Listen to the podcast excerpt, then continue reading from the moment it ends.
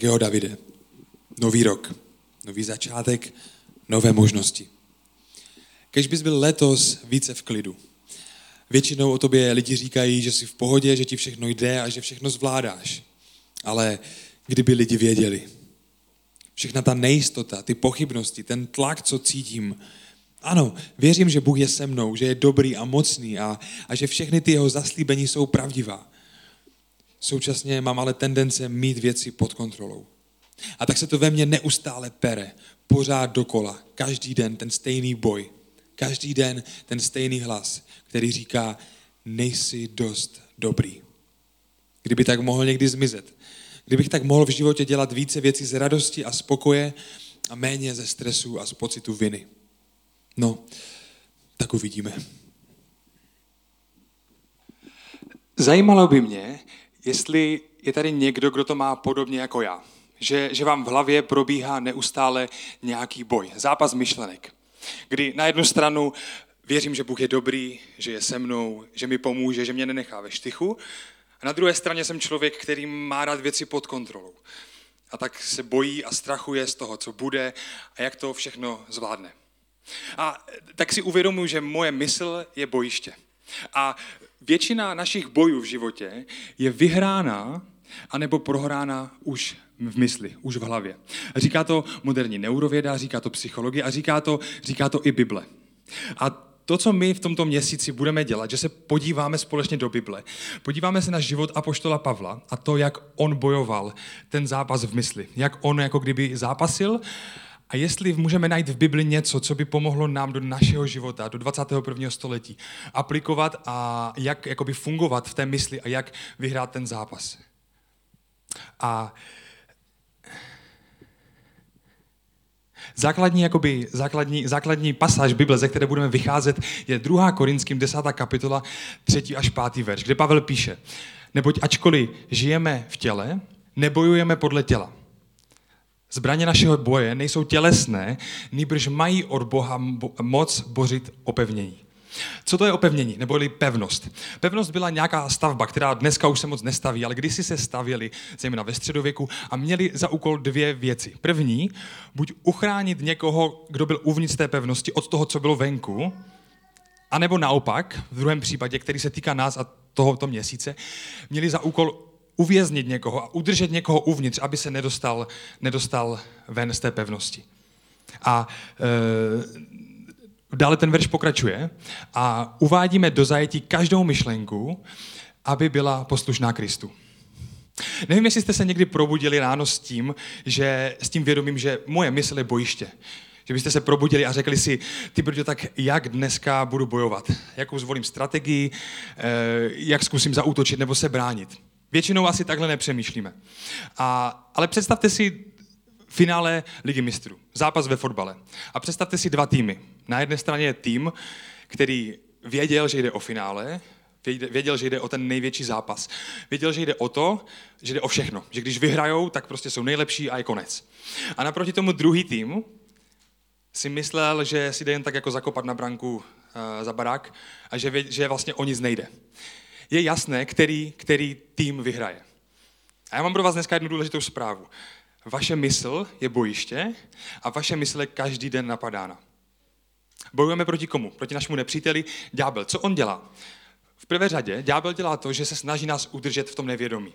Jako ten tým, který neví, že jde, o, že jde o všechno, snaží se nás udržet v tom, že vlastně v naší hlavě to je všechno v pořádku, o nic se tam, o nic se tam nejedná. A druhá věc, kterou dělá, je, že se snaží ovlivnit naši mysl. Ovlivnit to, jakým způsobem přemýšlíme.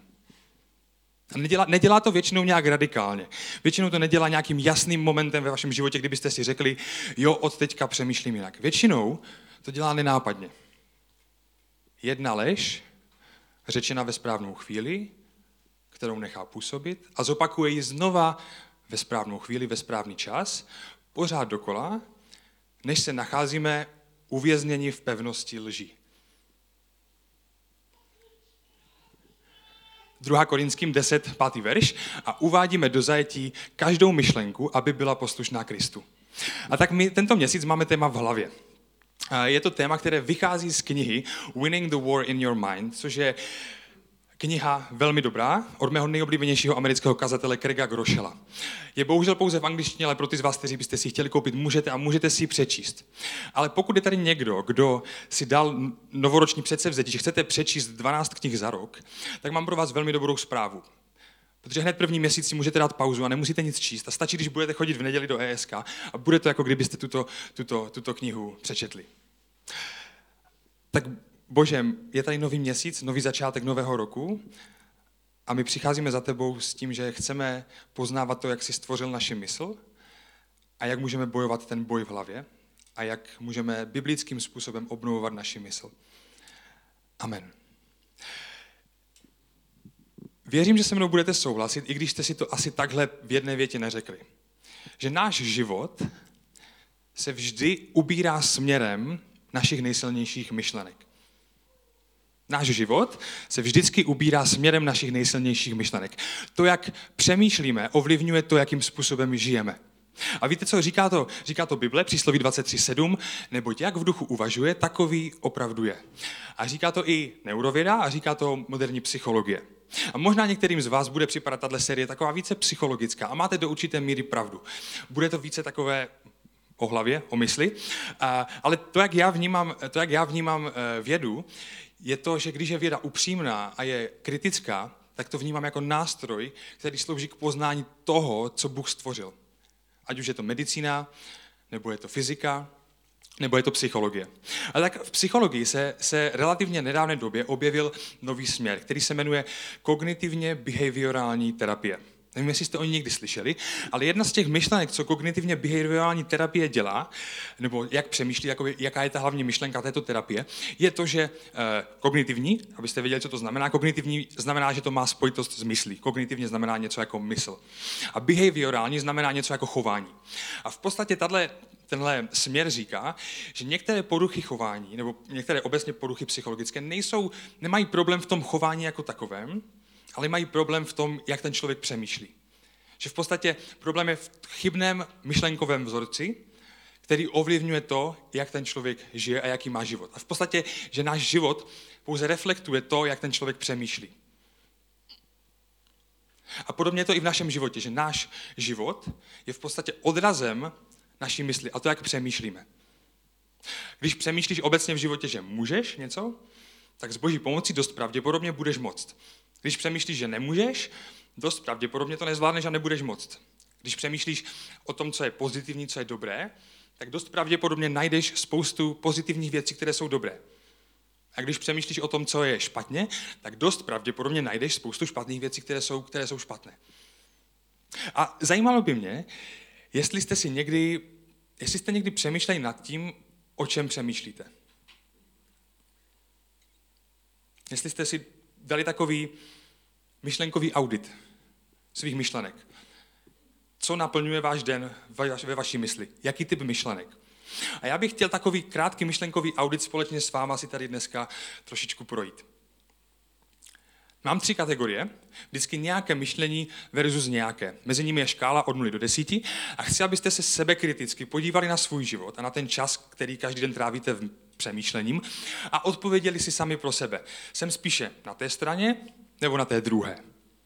A tak první kategorii, kterou tam mám, je myšlení úzkostné versus myšlení pokojné.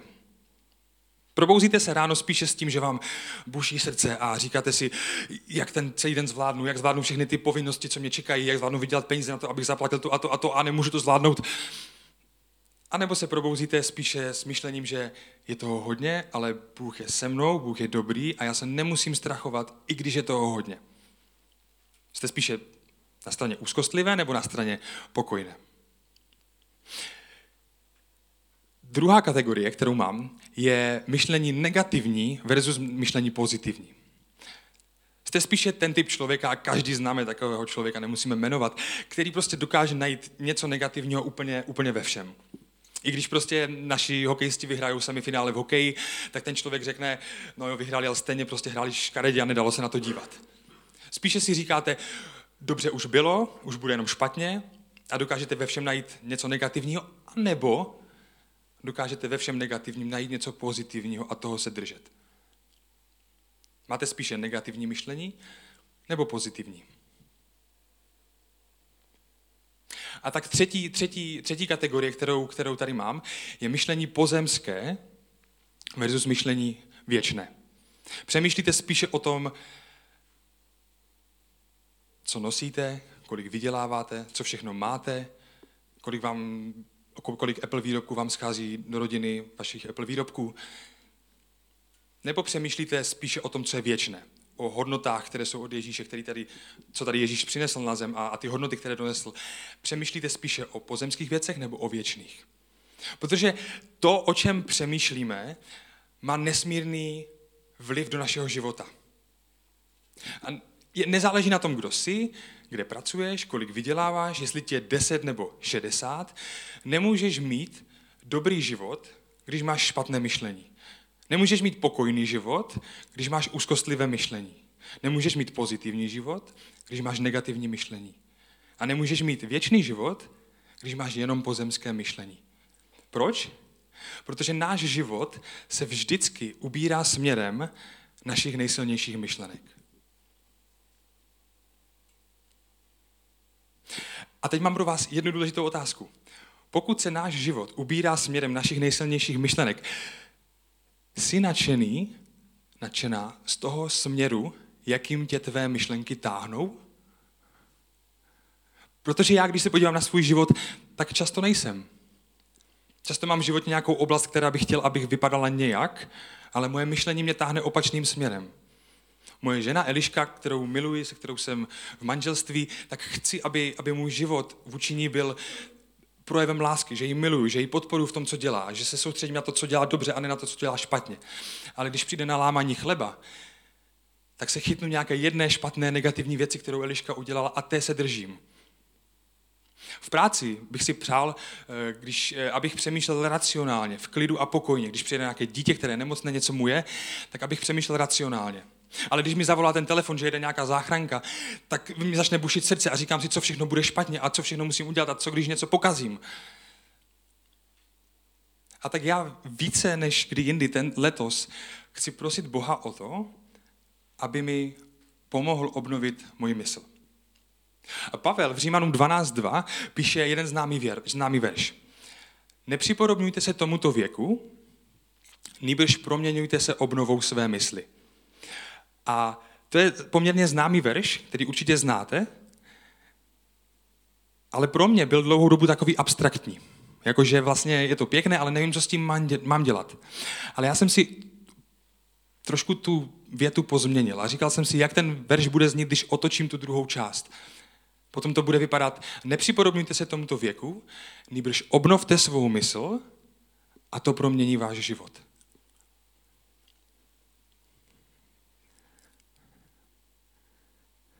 A tak to, co my teď tento měsíc budeme dělat, je, že se pokusíme podívat na Bibli a na to, jakým biblickým způsobem můžeme obnovovat naši mysl tak, aby to proměnilo náš život. Dneska tomu dáme základ a další týdny na tomto základu budeme stavět. Jste připraveni? Kývete? Můžete i říct klidně ano. Eh, dneska tomu dáme základ. Mám pro vás dvě důležité otázky. První, jaká je tvoje největší pevnost v mysli? Pevnost je něco, co drží někoho v zajetí. Jaká je tvoje největší pevnost v mysli? Nejsi dost dobrý. Nejsi dost krásná. Vlastně jsi docela tlustá. Všichni kolem tebe mají lepší život než ty.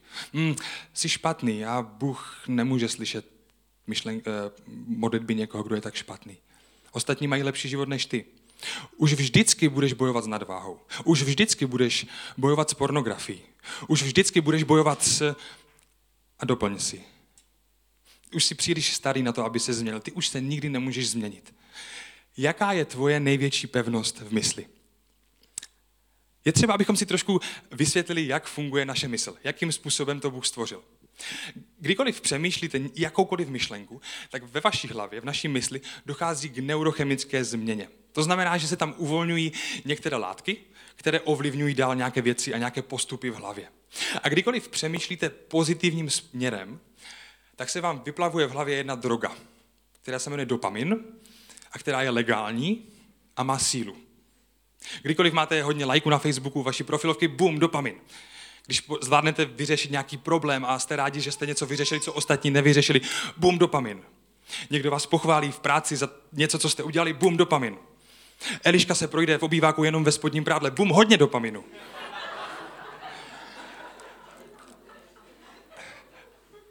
A kdykoliv přemýšlíte nějakou myšlenku, tak v naší mysli vytváříte nějakou trasu, takzvanou neuronální cestu, kudy ta myšlenka jde. A když jdete jednou, tak je to vědomé. Když jdete dvakrát, třikrát, čtyřikrát, tak je po každé jednodušší jít stejnou cestou. A tak postupem času, to, co na začátku bylo vědomé, se stává automatické, se stává automatismem. Že už to probíhá samovolně. Pevnost. Když přemýšlíte nějak, když věříte nějaké lži dostatečně dlouho, začne mít důsledky, jako kdyby byla pravda. Řeknu to ještě jednou. Když přemýšlíte a věříte dané lži dostatečně dlouho, začne mít důsledky, jako kdyby byla pravdou. Chtěl bych to ukázat na jednom onemocnění, které se jmenuje mentální anorexie. Což je stav, kdy většinou dívka, slečna nebo žena je přesvědčena o tom, že je tlustá. A protože si myslí, že je tlustá, tak nejí a hubne. A i když je pravda dávno úplně někde jinde a dívka není ani tlustá, ani štíhlá, ale je už vychrtlá, tak v představě, v mysli té dívky panuje ta lež, která, kterou si ta dívka říkala dostatečně dlouho a začala mít důsledky, jako kdyby byla pravdou. A tak dívka nejí. Je to, a stejně to probíhá v naší mysli, že máme nějaké vyjeté koleje, ze kterých je těžké vystoupit. Je to jako kdybych na svoji zahradě, kterou nemám, chodil po trávníku vždy jedním směrem od domu eh, k plotu nebo k nějaké, nějakému stromu. Když tam půjdu jednou, nic se nestane. Když tam půjdu dvakrát, nic se nestane. Když tam půjdu stokrát, bude na trávě vychozený chodník. Nebude tam růst tráva, protože to tam bude vyšlapané. A tak když přijde kdokoliv další do toho, na tu zahradu, tak pravděpodobně půjde po stejné cestě. A to, co, my, o co, co se my pokusíme tento měsíc, je vystoupit z té cesty a nejít po té naší automatické cestě. A když po ní nepůjdeme dostatečně dlouho, co se stane? Na té zahradě, na tom chodníčku, začne postupně růst tráva a najednou postupně přestane mizet ta cesta, kudy jsme chodili. A místo toho, abychom šli tou starou cestou, tak se pokusíme vyjít novou cestou, která je založená na pravdě. Nepůjdeme tou starou, ale půjdeme novou, která je za, za, založena na pravdě. Římanům 12.2. Nepřipodobňujte se tomuto věku. Možná by se v takovém parafrázovaném překladu dalo říct, nenechte formovat své myšlení na základě lži, ale místo toho obnovte svou mysl a to promění váš život. A tak, jaká je tvoje cesta?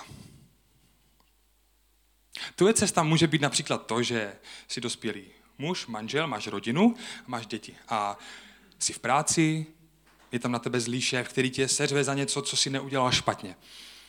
Jsi tam dlouho do večera, protože musíš plnit nějaké povinnosti a neobědval si, protože si nestíhal. A tak přijdeš domů a tam jsou děti a kde jsou děti, tam je nepořádek a křik. Takže přicházíš domů, je tam křik a nepořádek a ty chceš klid. A máš hlad, tak přicházíš do ledničky a, otevřeš tu ledničku a teďkom tam není buď to jídlo, které jsi představoval, anebo tam není vůbec žádné jídlo. A tvoje myšlenka, která tě napadne, je buď zlý na svoji ženu a seřvi ji za to, že udělala špatně, že tam nezajistila to, aby tam bylo jídlo. A to, co uděláme, je, že ty chytneš tu myšlenku, uvedeš ji v zajetí, zhluboka se nadechneš, vydechneš, krátce se pomodlíš a místo toho, abys následoval tu svoji myšlenku, tak, tak se zastavíš a, a místo toho, abys na ně křičel, tak řekneš, promiň, já jsem měl těžký den a já jsem teď hladový a, a nervózní a nechci na tebe být zlý, mám tě rád a obejmi, obejmeš svoji ženu. Možná, že tvoje cesta je, že když je člověk unavený, tak si řek, po, po nějak si ještě více unavený, než na jeho začátku. A tak ty na začátku chytneš tu myšlenku, jít se dívat na nějaký seriál, zhluboka se nadechneš, vydechneš, krátce se pomodlíš a místo toho, aby se šel dívat na seriál, tak si dáš něco nějaké, nějaký rychlý cukr, nějaké ovoce a půjdeš se proběhnout a vrátíš se a budeš mít víc energie na zbytek dne. Možná, že tvoje cesta je, že máš jenom chvilku volného času. Co děláme dneska, když máte chvilku volného času? vytahujeme telefon a začneme scrollovat Instagramem nebo nějakým, nějakou sociální sítí. A tak scrolluješ tím Instagramem a teď začínáš být naštvaný na všechny svoje přátele, protože všichni mají lepší život než ty. Nebo aspoň tak to z těch fotek vypadá a scrolluješ dál a vidíš první manželský pár, který fotkou oznamuje, že jsou těhotní. A potom vidíš druhý manželský pár, který fotkou oznamuje, že jsou těhotní. A tebe to začíná frustrovat a začínáš je nenávidět, protože ty se snažíš, aby se otěhotněla a nejde to. A máš pocit, že tě Bůh nemá rád a že ostatní mají lepší život. A tak ty na začátku chytneš tu myšlenku, zluboka se nadechneš, vydechneš, krátce se pomodlíš a vydáš se novou cestou. A místo Instagramu zapneš uh, aplikaci Bible a přečteš si nějakou, nějakou pasáž z Bible. A čím častěji se vydáme tou novou cestou, tím snadnější bude jít tou novou cestou. A čím méně půjdeme tou starou cestou, tím těžší a obtížnější bude jít tou starou cestou. A tak zpátky k mojí otázce. Jaká je tvoje největší pevnost v mysli? Která tě drží v zajetí, která tě drží zkrátka. Nemusíme řešit všech 57, stačí jedna. Jaká je tvoje nejdominantnější pevnost v mysli, která tě drží zkrátka? Pojmenuj ji. Nemůžeš porazit něco, co nemáš pojmenované, co nemáš nějak definované. A druhá otázka dnešního dne, krok číslo dvě. Jaká boží biblická pravda boří tuhle pevnost? V Janovi 8.30 je napsané, poznáte pravdu a ta vás osvobodí. A ať si to připouštíme nebo ne, tak všichni z nás, nebo možná Ondra ne, ale většina z nás, máme v životě nějakou oblast založenou na lži. Že jsme uvěřili nějaké lži a na tom jsme postavili svůj život a to, jak v tom jednáme. Někdy jsme jako sloni, kteří jsou připoutáni tenkým provázkem ke stromu pro ty z vás, kteří chcete pěstovat nebo chovat slony, tak mám, mám jakoby tip a radu, jakým způsobem můžete udržet slona na jednom místě, aby vám nezdrhnul. Budete potřebovat slona a budete potřebovat nějaký provázek. Nebude muset být úplně tlustý, bude stačit nějaký takový normální. A pozor, ten slon nesmí být jako kdyby dospělý. Musí to být slumě. A když to slumě přivážete tím lankem k nějakému stromu, tak to slumě se bude na začátku snažit vymanit a bude se snažit utrhnout ten provaz, aby se dostalo na svobodu, aby se osvobodilo. Ale protože je ještě malé, tak mu to nepůjde, bude se snažit desetkrát, stokrát, ale vždycky selže, tak to nakonec vzdá. A uběhne potom pár měsíců, možná rok, a slunce mnohonásobně zvětší a zmnohonásobní se i jeho síla. Ale vy nebudete muset kupovat nový provaz. Bude vám stačit pořád ten stejný tenký provaz, protože ten slon postavil svůj život na lži která dříve byla pravdou. Že kdykoliv ucítí, kdykoliv se dostane na tu vzdálenost toho provázku a ucítí na té noze ten provázek, tak bude přesvědčený o tom, že se nemůže vymanit z toho. I když by v tuto chvíli už jenom stačilo trhnout s tou nohou úplně lehce a dostal by se a osvobodil by se. A tak někdy jsme jako sloni připoutaní provázkem. Jan 8.32, poznáte pravdu a ta vás osvobodí. Kdyby ten slon věděl tu pravdu, že ten provázek je tenký, tak by ho to osvobodilo. 2. Korinským 10.5 boříme každé rozumování a každou povýšenost, která se staví proti Bohu a uvádíme v zajetí každou myšlenku, aby byla poslušná Bohu. Nejsme vězni našeho myšlení. My můžeme být vůdci našich myšlenek. A víte co, v originále, v řečtině, ta, ta pasáž uvádíme v zajetí každou myšlenku. To, to uvádíme v zajetí. V řečtině tam je jako kdyby význam, který značí jako zautočit na někoho, zautočit na, ně, na něco mečem nebo kopím. Že to je jako aktivní útočná část. Ale zároveň Pavel píše, že ačkoliv žijeme v těle, nebojujeme podle těla. No ale potom zároveň Pavel píše v Efeským 6.14, že máme nějakou zbroj, nějakou výzbroj. Nemáme ji fyzickou, ale máme nějakou duchovní výzbroj. Co máme? Máme helmu záchrany, pancí spravedlnosti, štít víry, pás pravdy a boty připravené ke službě a k evangeliu. A to jsou všechno ofenzivní jakoby, nástroje, které jsou, teda, pardon, defenzivní, které jsou jakoby na obranu, které nás, nás mají nějak chránit. Ale máme jeden jediný útočný nástroj. Jeden jediný útočný nástroj a tím je meč ducha, jímž je boží slovo. Bible je silná a mocná zbraň, která má sílu a moc řezat a sekat a ničit všechny ty lži, které nám nepřátel staví do mysli. Poznáte pravdu a ta vás osvobodí. A tak, co je tvoje pevnost? Jaká je tvoje největší pevnost v mysli, která tě drží zkrátka? Která tě připravuje o ten boží pokoj, která tě možná připravuje o plány, které pro tebe Bůh má pro tvůj život. Jaká je tvoje největší pevnost v mysli? Moje? Vy, co mě znáte déle, možná od dětství ideálně, tak se mnou asi budete souhlasit. Já když jsem byl malý, tak mi spoustu věcí šlo tak nějak jako by samo.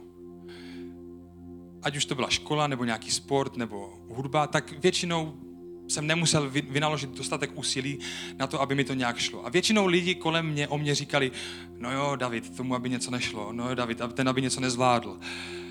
A postupem času já jsem si uvědomil, že mě tahle věta začíná definovat, že jakoby mi věci jdou sami a že, že, že to zvládám. Problém nastal tehdy, když jsem některé věci v životě nezvládl.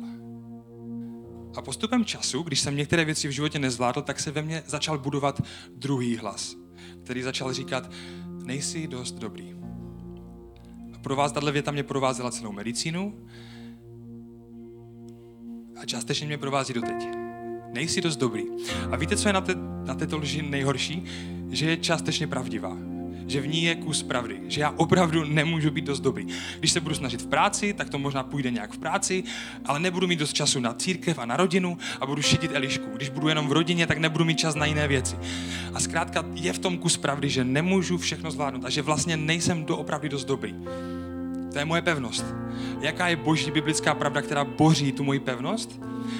Moje boží biblická pravda je v 2. Petrově první kapitole třetí verš, kde je napsané jeho božská moc nám darovala všechno, čeho je třeba k životu a zbožnosti, skrze poznání toho, který nás povolal slávou a mocí. A, a víte co, já si to můžu zosobnit. Můžu říct, jeho božská moc mi darovala všechno, čeho je třeba k životu a zbožnosti, skrze poznání toho, který mě povolal slávou a mocí.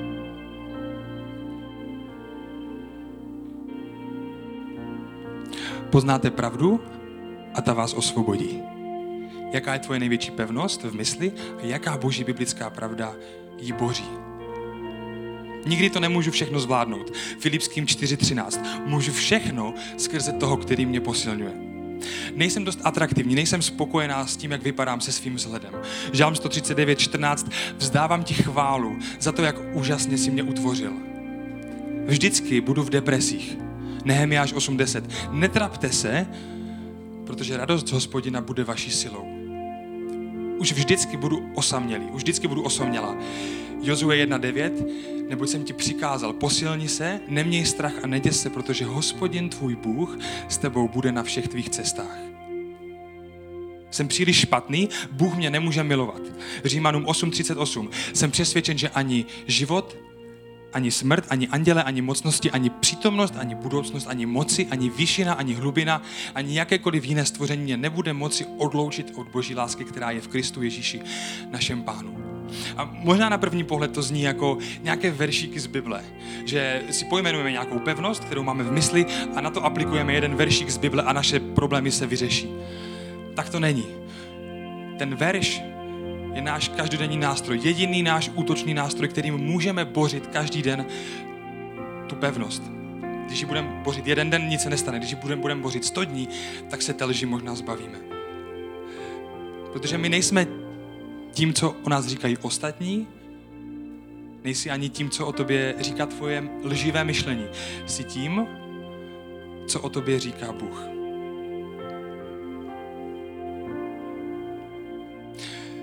Tak co jsme se dneska naučili? Náš život se vždy ubírá směrem našich nejsilnějších myšlenek. Nemůžeme mít dobrý život, když máme špatné myšlení. Nemůžeme mít pozitivní život, když máme negativní myšlení. Nemůžeme mít pokojný život, když máme úzkostné myšlení.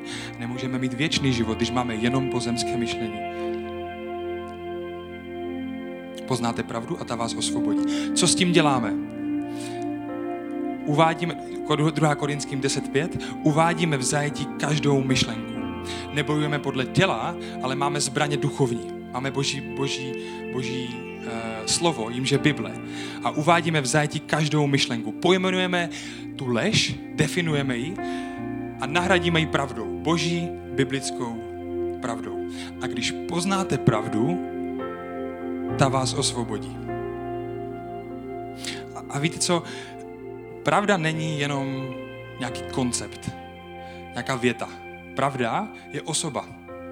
Když tady byl Ježíš na zemi, tak jedna z vět, co řekl, je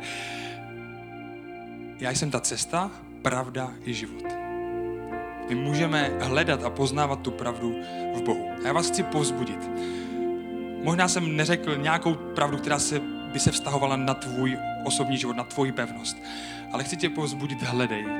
Modli se a ti Bůh ukáže, jaká jeho pravda je plně osobní pro tvůj život, pro tvoji pevnost.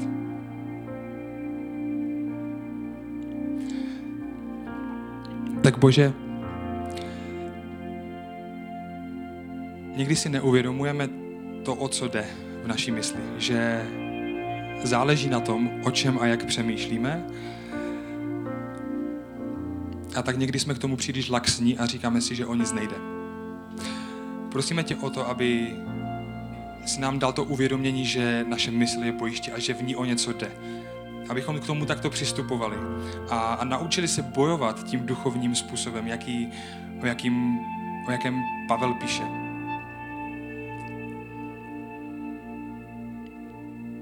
Prosíme tě, dej nám poznat tu pravdu, která je od tebe a která se dotýká osobně našeho života. Prosíme tě, abychom mohli pochopit to, že nejsme tím, co o nás říkají ostatní, že nejsme tím, co o nás říkají naše lživé myšlenky, ale že jsme tím, co o nás říkáš ty.